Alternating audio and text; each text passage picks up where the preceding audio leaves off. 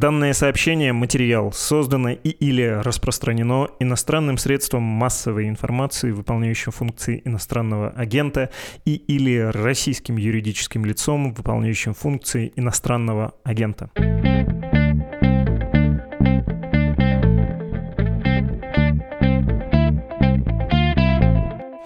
Приветствую, вы слушаете подкаст «Что случилось?». Он посвящен новостям, которые долго остаются важными. Мое имя Владислав Горин, здесь Павел Лузин, политолог, специализация которого «Армия, оборонка, война». Привет, Павел.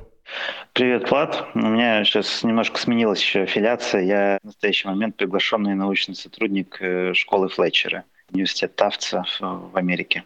Хорошо, поздравляю тебя с этим назначением. Ну, во всяком случае, тебя не мобилизуют, а мы про мобилизацию сейчас поговорим.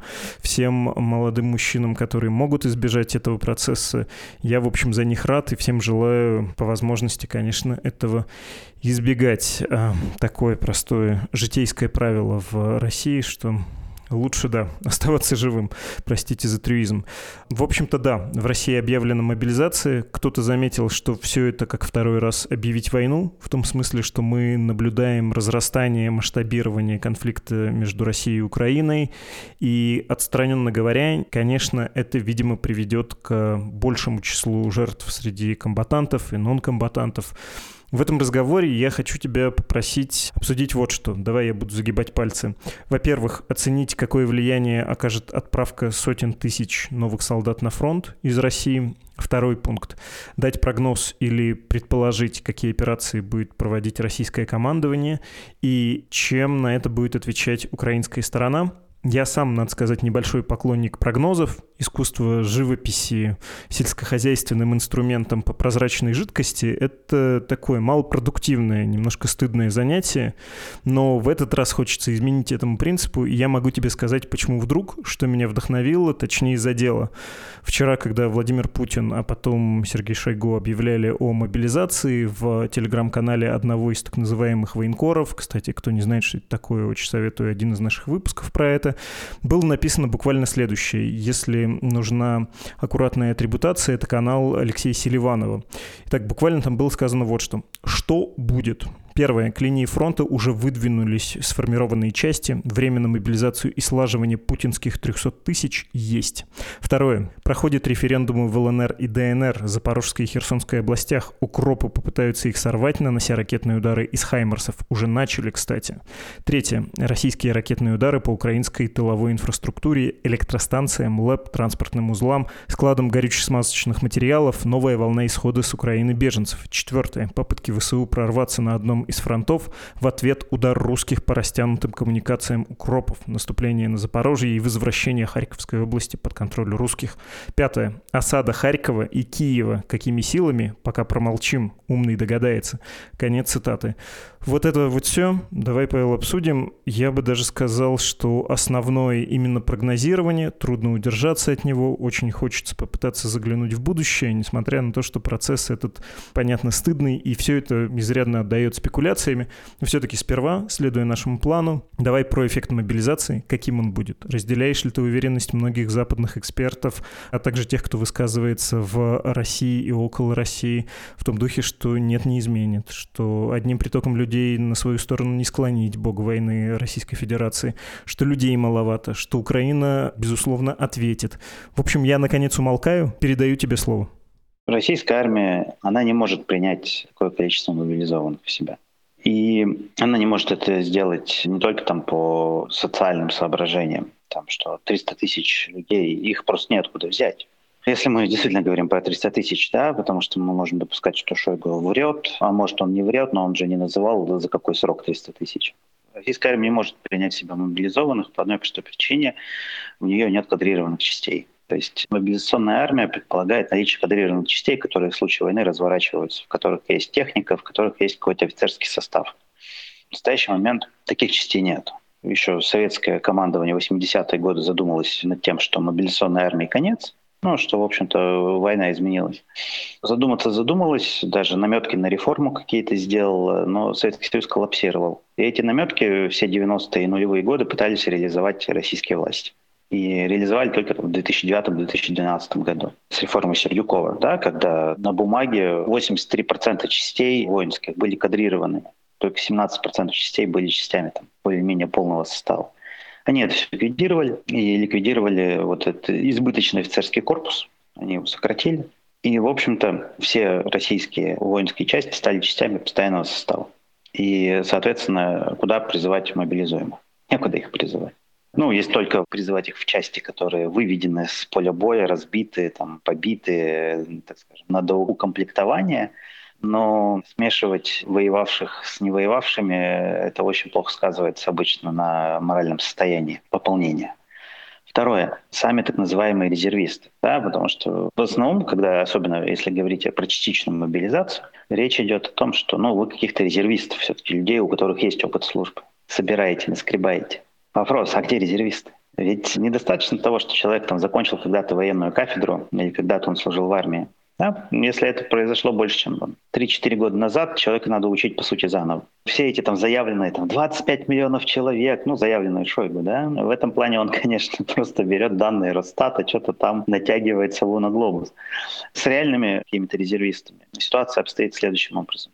Вот э, в советской армии, помянутой уже сегодня, до конца 70-х годов велись регулярные сборы резервистов и выпускников военных кафедр. Эти сборы были регулярные и массовые. В 80-е годы это все было пущено на самотек и, в общем-то, прекратилось.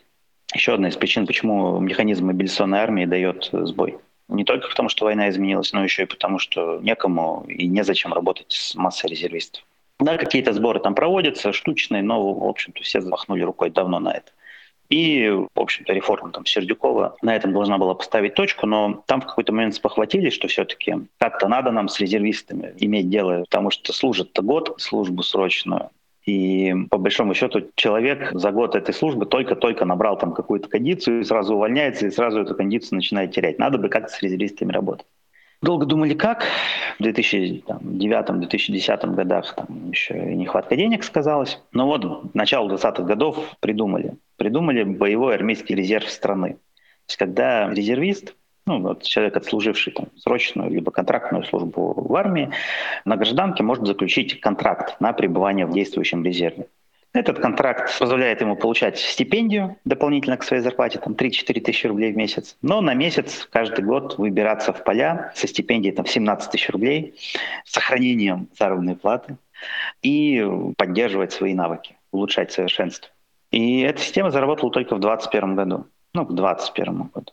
И самой большой интригой было понять, а сколько же всего таких вот активистов-резервистов, да, которые заключили контракт ради этой копеечки, ради этой там стипендии, сколько же человек заключили этот контракт. И если мы посмотрим по тем данным по разным округам военным, которые есть, доступны там на сайте Министерства обороны, там разные там новостные были события, да, то мы увидим, что, в общем-то, количество резервистов к началу 2022 года, таких активных, не превышало 20 тысяч человек. Причем 20 тысяч человек это многовато даже, потому что там Южный военный округ и Центральный военный округ отчитывались как-то слишком бодро, что они там якобы по 9 тысяч набрали. Но нет следов этих там 9 тысяч. То есть в Южном военном округе еще что-то там где-то мелькает и вроде как есть. В Центральном военном округе это скорее какой-то целевой показатель, но окей. В Восточном военном округе человек 600 было. А в Западном военном округе вообще тьма, покрытая мраком. Единственное свидетельство существования там Барса, вот этого боевого армейского резерва страны, это учение вот этих резервистов в Ленинградской области. И учения эти проходили для людей в количестве 60 человек.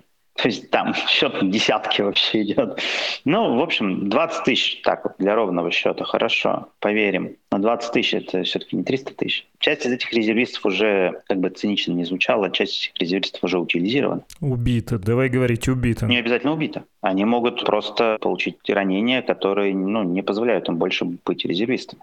Поэтому остальные, кто так называемые резервисты, ну, это все-таки никакие там не 25 миллионов человек.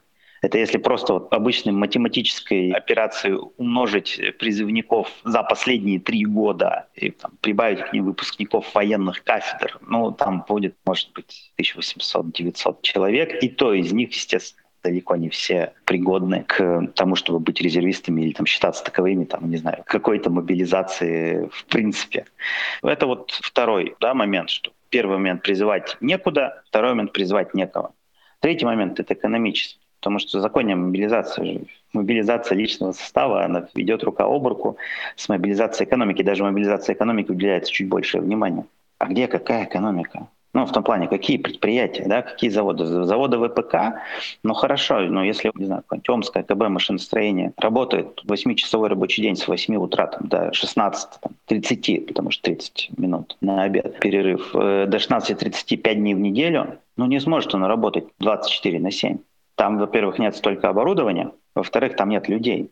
Не увеличить производственные мощности ВПК, потому что советский ВПК, который был нацелен на мобилизацию, он работал на двух вещах. Это огромные материальные запасы, не знаю, металла элементарно, там, титана какого-нибудь там, для подводных лодок, там, ну и всего-всего-всего, запасы, плюс мобилизационные мощности. Это станки, которые стоят на случай войны и которые не используются в мирное время. То есть это тоже запас станков. Сегодня ничего этого не существует в природе на заводах ВПК. И поэтому мобилизовывать экономику, которая бы смогла обслужить мобилизуемую армию, невозможно. Путин, кстати, вот как раз вчера же провел совещание с руководством ВПК, и как-то его там вступительное слово о том, что там, дорогие товарищи, давайте подумаем, вступительное слово какое-то было довольно пессимистичное в том плане, что там все проблемы ВПК были озвучены. И, и даже в 2021 году, на девятый год политики импортозамещения говорит, ну хотя бы в оборонке-то надо политику импортозамещения это реализовать полностью. В остальных сферах-то, может быть, и не надо уже, но давайте хотя бы здесь. Но это все мертвому припарке, это все паллиативные меры какие-то, которые никого ни от чего уже не спасут. Поэтому я в мобилизацию не верю. И, и кроме того, я не верю в ее организацию организационную осуществимость. Почему? Потому что в законе о мобилизации есть еще третий аспект мобилизации — это мобилизация органов власти на всех уровнях. Ну, не готовы они.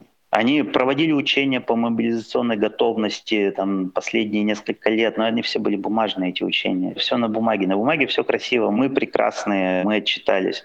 А на практике как это будет? Хватать людей просто на улицах? Ну да, можно хватать. Но это же парализует, опять же, ту же самую экономику, усиливает напряжение в обществе. И вообще мобилизация работает на делегитимацию Кремля. И еще один момент, очень важный, он философский больше, там историосовский скорее. Всего существует два типа мобилизации. Это республиканская мобилизация, ну как вот французская революция, гражданская война в США, в Украине сейчас. Да, это республиканская мобилизация, это демократическое управление, это доверие общества к своей власти и доверие власти к обществу. И это объединение, это мотивация, и люди стоят в очереди. Там, да, с 24 февраля люди стояли в очереди там, на сборные пункты, получали автоматы, вступали в территориальную оборону, предприниматели из своей прибыли, там, не знаю, закупали дроны, еду, воду, там, амуницию, все-все-все. Это работает как единый организм. И второй тип мобилизации – это авторитарная мобилизация или насильственная мобилизация. Это Ленин, Троцкий, Сталин, Гитлер, Мао Цзэдун, Пол Пот, Хашимин, весь вот этот набор отборнейших деятелей истории. Такая мобилизация насильственная, она была очень хороша в аграрных обществах. Когда в деревню приходит комиссар с наганом и с двумя солдатиками с винтовками, строит всех мужчин и говорит, либо каждого десятого расстреливаю, и вы пойдете со мной, либо вы пойдете со мной просто так. Забирают мужчин, пока их там везут, ведут куда-то в соседние регионы, они страдают, мучаются, они не доедают, они в ужасных бытовых условиях. Но за это время у них реализуется то, что потом назвали стокгольмским синдромом. Да? То есть они начинают проникаться доверием к собственным учителям, к собственным командирам. Когда они попадают на поле боя в другом регионе, им наконец-то раздают винтовки и говорят, стреляй, вот там враг. А там враг может быть гражданский, это будет из другой провинции, просто там женщина, ребенок, там, мужчина, вооруженный, невооруженный, неважно. Но ты стреляешь, убиваешь, грабишь, насилуешь. И вот так кровью скрепляется воинское братство. Ты превращаешься в коммунистическую армию, там, революционную и так далее. И плюс тебя много, потому что вы крестьяне, другая демографическая ситуация. И по большому счету убили одних, на смену им приволокли других и точно так же бросили в бой. У нас в России что, аграрное общество? Нет, не аграрное общество. 75% уровень урбанизации. Демографический переход совершился. Доминирует совершенно другая модель семьи. Откуда здесь мобилизовывать? Здесь за каждым мужчиной стоит жена, мама, бабушки и так далее, братья, сестры, двоюродные друзья и, и прочее. Плюс ну, в городе можно попытаться кого-то ловить и насильственно принуждать, но такое насилие породит неизбежно сопротивление и ответное насилие. Поэтому вот еще причина, по которой это будет огромная имитация, она не приведет к тем желаемым, запланированным результатам, которые хотела бы власть. А к негативным результатам она, конечно, приведет. Поэтому никакие на, на поле боя, опять же, мобилизованы. А кто им командовать-то будет? Ну ладно, офицеры, офицеры там кто-нибудь выжил там на переукомплектование, они там что-то могут сделать. А от сержантов откуда возьмете? Сержанты, младшие командиры, но они гибнут такими же массами вместе с э, обычными там, рядовыми, с которыми они гибнут. Да? И эти потери как раз и заставляют вроде как провести мобилизацию. Но куда мобилизованных-то девать? Что с ними-то делать? Кто ими будет командовать? командиры погибли уже или там ранены были и так далее, либо там вышли из боя. Но единственный практический аспект мобилизации, который вот мы видим, он уже сейчас есть и он работает естественным образом, это то, что контрактники вооруженных сил и Росгвардии, они уже не могут уволиться. То есть, э, если там пацаны сидели, ждали, думали, что, ну, цинично, да, так, сейчас тут постреляю, чуть дотяну лямочку тут через месяц на гражданку. Нифига подобного, все. Они остаются в армии, они из-за этого сейчас э, жутко все депрессуют. Даже те, кто там вдали от поля боя, они все очень жутко сейчас перепуганы, боятся, не хотят ни, ни на какую войну нафиг ехать. Э, ну, в общем, да, забавно. Ну, в кавычках забавно. На самом деле это все, это, это, это катастрофа, да, то есть российская власть совершает суицид с 24 февраля, но вот она хочет совершить, во-первых, все ошибки, во-вторых, максимально повысить цену. Понятно. Я рискну вдаться в подробности. Кстати, наверное, надо порекомендовать, что можно прочесть по этому поводу. Конечно, я рекомендую на «Медузу» зайти и прочитать э, материал, озаглавленный следующим образом. Может ли мобилизация в России изменить ход войны? Теоретически да, но для этого ее нужно провести эффективно, а с этим у российской армии как раз большие проблемы. Там есть много из того, что и ты сказал, про трудности мобилизации, про то, почему российской армии нужны силы, что у нее все еще есть преимущество в огневой мощи, но нет людей, но этих людей нужно как-то правильно реализовать э, в нейтральном смысле слова, включить да, в этот процесс. И про то, что украинские силы сейчас добиваются успеха, используя размер фронта и сосредотачивая войска там, где у России их нет. Также, наверное, стоит порекомендовать небольшой текст, практически резюме Института войны в Вашингтоне, там, в частности, есть мысль про то, что мобилизую, не мобилизую сейчас в России людей, система призыва не работает там нет военного обучения, там в лучшем случае, даже если человек призвали и где-то разместили, будет муштра. Ну вот за последние годы привыкли делать сугробы правильной формы на территории военной части, верно расставлять кровати в казарме по стандарту, но не учить воевать. Так что мобилизация мало повлияет на положение дел на фронте. И все-таки, как тебе кажется, приток людей на фронт будет каким? Сколько человек доедет и вступит в бой и каким образом они смогут повлиять, учитывая, что это вот настолько неорганизованная масса людей, и офицерского состава нет, как ты сказал, сержантского состава нет? Ну, сколько доедет, э, не знаю, но я думаю, во-первых, доезжать начнут не ранее там, конца этого года, начала следующего года, ну, если по уму. И это будут, э, ну, какие-то там тысячи, ну, десятки тысяч, это не будут сотни тысяч. И эти десятки тысяч тоже будут размазаны по времени, растянуты. К тому времени в России не будет уже никакого огневого превосходства, потому что к тому времени от российской артиллерии мало чего останется уже. Чисто технически. От российской бронетехники мало чего останется чисто технически. Заканчиваются ресурсы моторесурс заканчивается. Нельзя 7 месяцев гонять на танке безнаказанно, потому что у танка двигатель кончается, у танка пушка кончается, у артиллерии стволы кончаются, снаряды кончаются. Эти все там истории там, с поиском снарядов в Северной Корее, это же нет хорошей жизни. Поэтому на чем мобилизованную массу возить? На КАМАЗах там в бой? Ну, в общем, там если только просто их сразу вести туда, вот кого схватил на улице, посадил быстро в КАМАЗ и повез за 3000 километров, то это будет превращение российской армии в ИГИЛ такой огромный. Кроме того, все-таки надо понимать, да, что у мобилизации есть еще один аспект очень страшный, да, это эскалация. То есть Россия идет по сценарию эскалации, то, о чем я для Кита писал вот в пятницу в прошлую на рассылке Кит, да, вашей же Медузовской. Близкой нам нет, она не наша, она не является иностранным агентом, но она нам предельно дружественна. Вынуждена говориться. Хорошо, понял. Ну вот, значит, э, сценарий войны, писали, кстати, сценарий еще в августе, и что вот э, один из наиболее вероятных, э, это как раз эскалация, парадоксальным образом, что слабеющая Россия может пойти на эскалацию, потому что завтра она будет еще слабее, чем вчера, чем сегодня, поэтому надо ковать железо пока горячо и попытаться, может быть, эскалировать, чтобы выбить передышку, переговоры, там, склонить страны Запада, Украину к переговорам, ну и, и вот поэтому мы объявляем мобилизацию, мы угрожаем ядерным оружием, мы там проводим референдумы, вот, вот это вот все. Но это не, не исключает, кстати, да, и возможные вероятные весьма попытки втягивания как раз стран НАТО в войну. Для этого не надо много сил победить нельзя, но именно попытка втянуть, да, взять на понт, что называется. Да, ребята, вот сейчас вот мы по вам выстрелили, а попробуйте-ка воевать с нами на нашей же территории, а у нас вот мобилизованных сколько. А вот все 30 членов НАТО не выступят единым фронтом, где там дрогнут, расколются, и, в общем-то, вот исходный результат попросят э, каких-нибудь переговоров, мира и так далее. Ну вот как-то так.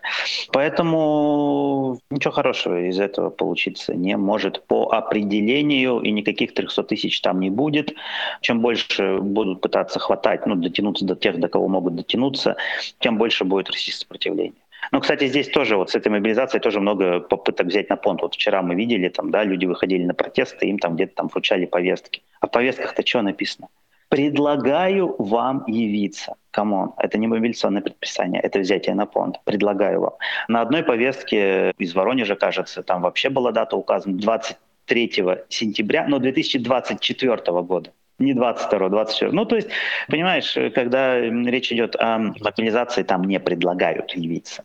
Опять же, мобилизационные там, предписания рассылают все-таки там, по месту воинского учета, а не просто так, что где-то там в полицейском участке пришел какой-то левый военком, и тебе что-то там принес, а у него нет твоего личного дела, у него нет на тебя никакой разнарядки, у него нет о тебе вообще никакого представления. Поэтому это пока все какие-то понты. Ну, попытка именно взятия на понт. Э, сами военкоматы не знают, что сделать. Вот местные органы власти не знают, что сделать. Я даже расскажу историю. У меня там знакомые знакомых в Питере, мягко говоря, наивность решили проявить, там парочка пацанов, ну, объявили устро мобилизацию, они такие, ну, что делать? Ну, пошли в военкомат. Они, значит, пошли в военкомат, а им там говорят, пацаны, идите к черту отсюда, идите домой, мы не знаем вообще, что делать. Вы что, приперлись-то, идиоты, что ли, вообще, бараны, что ли, тупые? Быстро сбрызнули отсюда, и чтобы вас больше здесь не видели. Ну, вот такое бывает, да, то есть одни по дурости пошли, а другие просто сидят в шоке и не знают, что делать. А какая мобилизация? У нас призыв через две недели начинается, точнее, 1 октября уже. Да, а как одновременно одно и другое проводить? Прошлый-то призыв провалился весенний, 1045 где-то не набрали, а сейчас с этой мобилизацией оставшихся там распугают. То есть как бы паралич, паралич. Так что не знаю, кого они тут собрались набирать. Я хотел бы надеяться, что то, что ты говоришь, э, соответствует истине, что там действительно есть дезорганизация, хотя не хотелось бы быть слишком большим оптимистом, в том числе твоя история про Петербург. Я из другого региона слышал сведения про то, что там еще это на самом деле даже не начиналось, но оно еще может начаться. Разнарядка вроде еще не спущена. Давай вернемся к серьезному обсуждению чуть позже, а сначала обещанное про моделирование того, что будут делать. Вот пытаясь прогнозировать, пытаясь понять логику. Если у Кремля есть уверенность, что они сделали что-то значимое для новой эскалации, для изменения ситуации на фронте, что они могут попытаться предпринять. Вспоминаем тот самый странноватый, бравурный текст, сочащийся, даже не влажная фантазия, а вот именно сочащаяся такая кровью и сукровицей фантазия про то, что сейчас возьмем Харьков и Киев, может ли это случиться? И как, кстати, это могло бы быть спланировано, когда там было написано у этого автора про взятие Киева в окружение, сами поймете, какими силами. Очевидно, имеется в виду Белоруссия, армия Лукашенко. Не уверен, что очень-то ему хочется в этом участвовать. С другой стороны, может быть, в нынешней ситуации его особенно-то и не будут спрашивать. В конце концов, э, видели мы в этом году уже подходы к Киеву, даже вооруженные силы заходили заходили на территорию города. С севера через Беларусь, через Чернобыльскую зону, на севере Украины были российские войска. Можешь ты себе представить, что будет предпринята такая операция? Берем Киев. Нет, не могу. Ну, чем? Нечем брать. Это просто какое-то безумие. То есть э, мы обсуждаем с тобой текст человека абсолютно безумного. Ну, либо безумного, либо мерзавца, подлеца и лжеца. То есть если он безумен, ну надо помочь человеку, да, там какая-то помощь ему нужна там, медицинская. Если он подлец, ну надо в зубы бить за такое, потому что абсолютно безответственные какие-то заявления. Но это пропагандисты, это не профессиональные какие-то там эксперты, которые занимаются исследованиями, да, или там специалисты в военном деле. Да, я вот не специалист в военном деле, да, я занимаюсь там, политическим анализом вооруженных сил, вот все, что с этим связано. Тоже иногда ошибаюсь, но у меня есть, по крайней мере, там данные, да, любой свой вывод я могу там подкрепить цифрами, фактами и прочее. А здесь, ну, куда он собрался, кого брать? Так можно говорить, а мы вот Вильнюс будем сейчас брать, там, Таллин, Ригу, Варшаву, да, там, давайте на Хельсинки марш устроим. Ну, то есть в данном случае как-то все кажется притянутым за уши, откровенно притянутым за уши. Поэтому я думаю, на самом деле эскалацию они попытаются реализовать, но с тем, чтобы выйти на какие-то переговоры с Киевом, с Западом. Но по большому счету Россию ждет поражение. Это понятно уже там с первых дней войны. И сейчас уже идет вопрос о цене этого поражения. То есть то, что мы будем платить десятилетиями, наши дети и внуки будут платить за эту войну, это факт. Но с этой мобилизацией сейчас уже на кон поставлена и российская государственность, потому что остальные страны уже задумались, а нужен ли им такой субъект безответственный, который может провести мобилизацию ни с того ни с сего и угрожать всему миру ядерным оружием. Да? Ну, может, в общем-то, надо его как-то демонтировать и забыть как страшный сон. Вот об этом сейчас идет разговор. Да? Сохранит ли Россия свою государственность по итогам этой войны? То, что она потерпит э, чудовищное поражение, для меня сомнений не вызывает. Я уже сейчас просто вот думаю, да, хорошо, я буду платить, дети будут платить, внуки будут платить, наверное, правнуки будут платить. Плюс неискупаемая моральная вина. Вот это меня гораздо больше волнует, чем высказывания каких-то там идиотов, которые называют себя какими-то военкорами там, или кем они себя называют. Ну, это просто пропагандисты под ФСБшниками сидящие и кормящиеся, там, не знаю, сосущие бюджетики у них или что другое. Не могу не заметить, что, кажется, ты слишком рационализируешь происходящее. Ну, научный метод. Я знаю, что мы имеем дело с хаосом, с иррациональностью, и анализировать это очень сложно, если не невозможно. Но есть объективные материальные факторы, да, есть вот материальная реальность, данная нам в ощущениях, вот наблюдаемая. Я стараюсь на этой почве стоять, потому что уйти в анализ иррационального, ну, можно так, там, не знаю, по фотографии Путина там гадать, что у него в голове, там, по фотографии Шойгу, там, ну, это кремлинология даже была более продвинутая, она хотя бы там объективную расстановку на мавзолее изучала. А здесь мы изучаем какие-то там жесты, какие-то слухи. Нет, я так не работаю.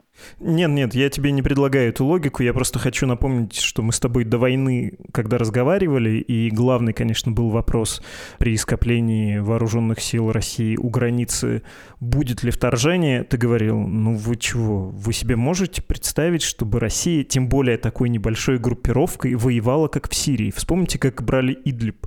Вот чего, такое будет? А потом мы увидели, что, несмотря на то, что сил было недостаточно, очевидно, этими войсками решили зайти, и действительно Мариуполь брали как Идлиб или Алеппо, не считаясь ни с чем, продвигаясь на километры огромной кровью с обеих сторон. И я тебя просто призываю руководствоваться не логикой, есть ли у нас возможность, а логикой эскалационной, что ли. То есть там не криминология и не психология, не надо залезать в голову, надо попытаться понять логику-то как бы покорректнее сформулировать а, чтобы не говорить слово террорист. Ну, вот такого возмутителя спокойствия, человека, который шокирует, берет на понт, э, ну, хулигана, если тебе угодно.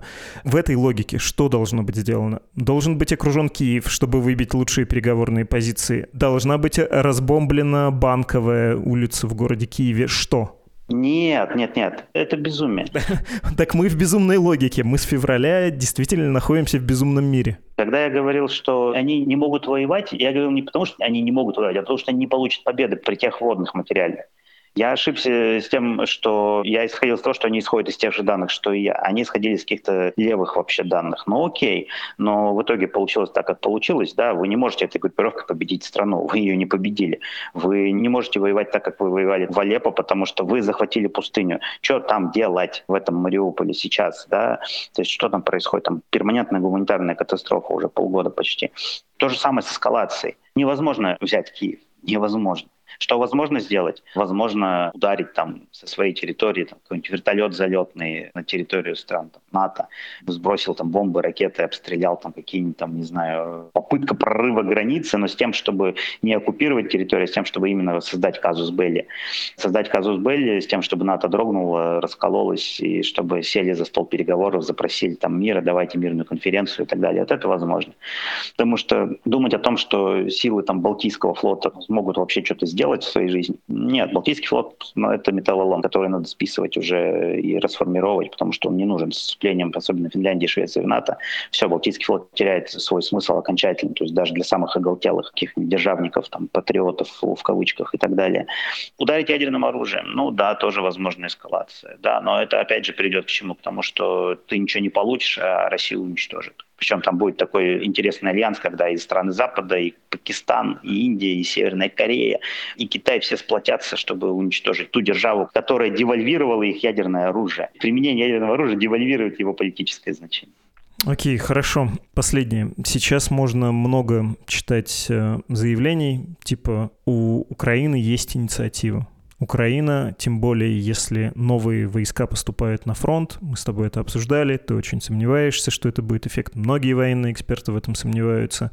Тем не менее, у Киева есть возможность быстро до введения новых людей, это какой-никакой ресурс, в боевые действия, одержать победу. Но я себе не могу представить, в том числе в политическом смысле, какой могла бы быть эта победа. Вот пользуясь временем, пользуясь своим преимуществом, пользуясь успешными практиками своими, ну, в первую очередь, каким-то разумным, слаженным, да, наступлением Украины, что могла бы сделать, чтобы конфликт был остановлен, чтобы, садясь за стол переговоров, Москва сказала, окей, мы выполняем ваши требования, а требования там максимальные сейчас, да, включающие в том числе и Крымский полуостров. Уже речь не идет о положении до февраля 2022 года, речь идет про 2014 год, плюс репарации, то, другое, третье, и даже изменение международного положения России, в том числе в Совбезе ООН, вот это все.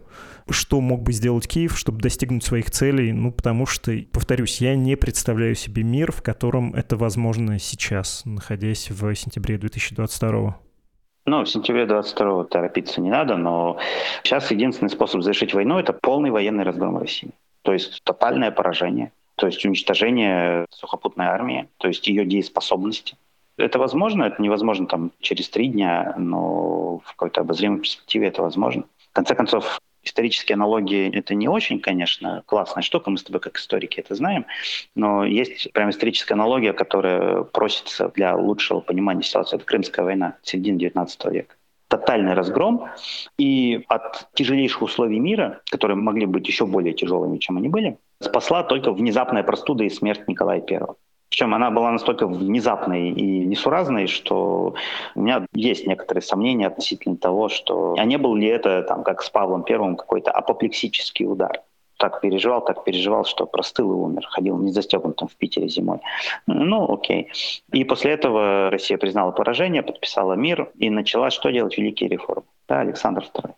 Тотальный разгром России, который повлечет за собой простуду и смерть Владимира Путина и, возможно, некоторых людей вокруг него. Ну, все-таки современные острые респираторные вирусные инфекции ну, могут, так, знаете, выкашивать людей пачками. Вот. Я немножко сейчас черный юмор добавил, но для лучшего понимания ситуации, так скажем, как перчинка. Так вот, э, это все возможно. И это главное достижимо. И Россия, признающая поражение. А почему нет? А ведь э, мы с тобой пять минут назад обсуждали Россию, теряющую свою государственность. То есть сейчас на кон поставлена российская государственность как таковая. И, соответственно, стоит вопрос, а если мы обсуждаем российскую государственность, ее перспективы и возможность э, исчезновения России как государства, то почему мы отрицаем возможность разгрома России в военном смысле на поле боя, полного, тотального, то есть коллапс военный? Он возможен. И главное, что это единственный сейчас выход из войны. Еще один выход из войны — это, конечно, там государственный переворот внутри России, не знаю, посмертная колоноскопия Владимира Путина и замирение скорейшее с теми, с кем возможно замириться, выплата всех репараций и посыпание головы пеплом в следующие несколько десятилетий.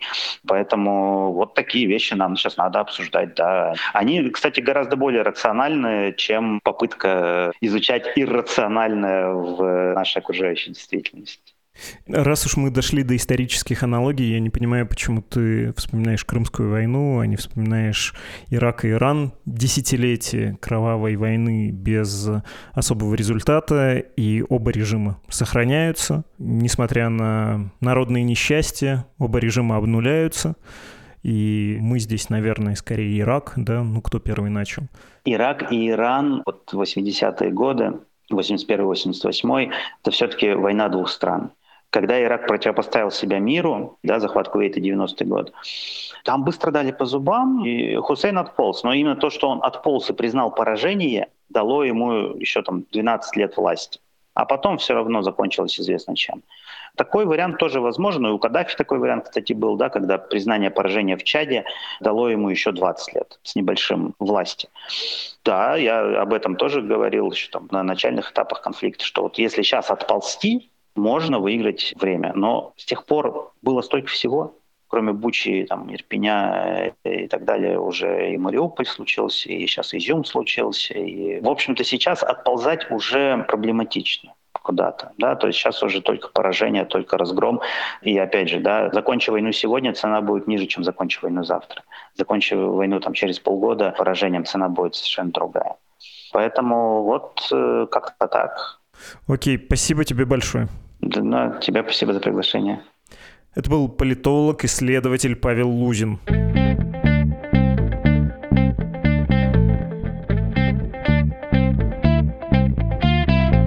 Читаем ваши письма. Аслан написал. Слушаю ваши выпуски уже в обратном порядке. Начал весной, а теперь дошел до довоенных. Не могу передать те чувства, с которыми прослушал, как вы обсуждаете с Максимом Самаруковым и Русланом Левиевым возможность войны. И вашу шутку в ответ на письмо одного из слушателей о том, что не хотелось бы всем вынужденно оказаться сейчас в Тбилиси, как пришлось некоторым журналистам.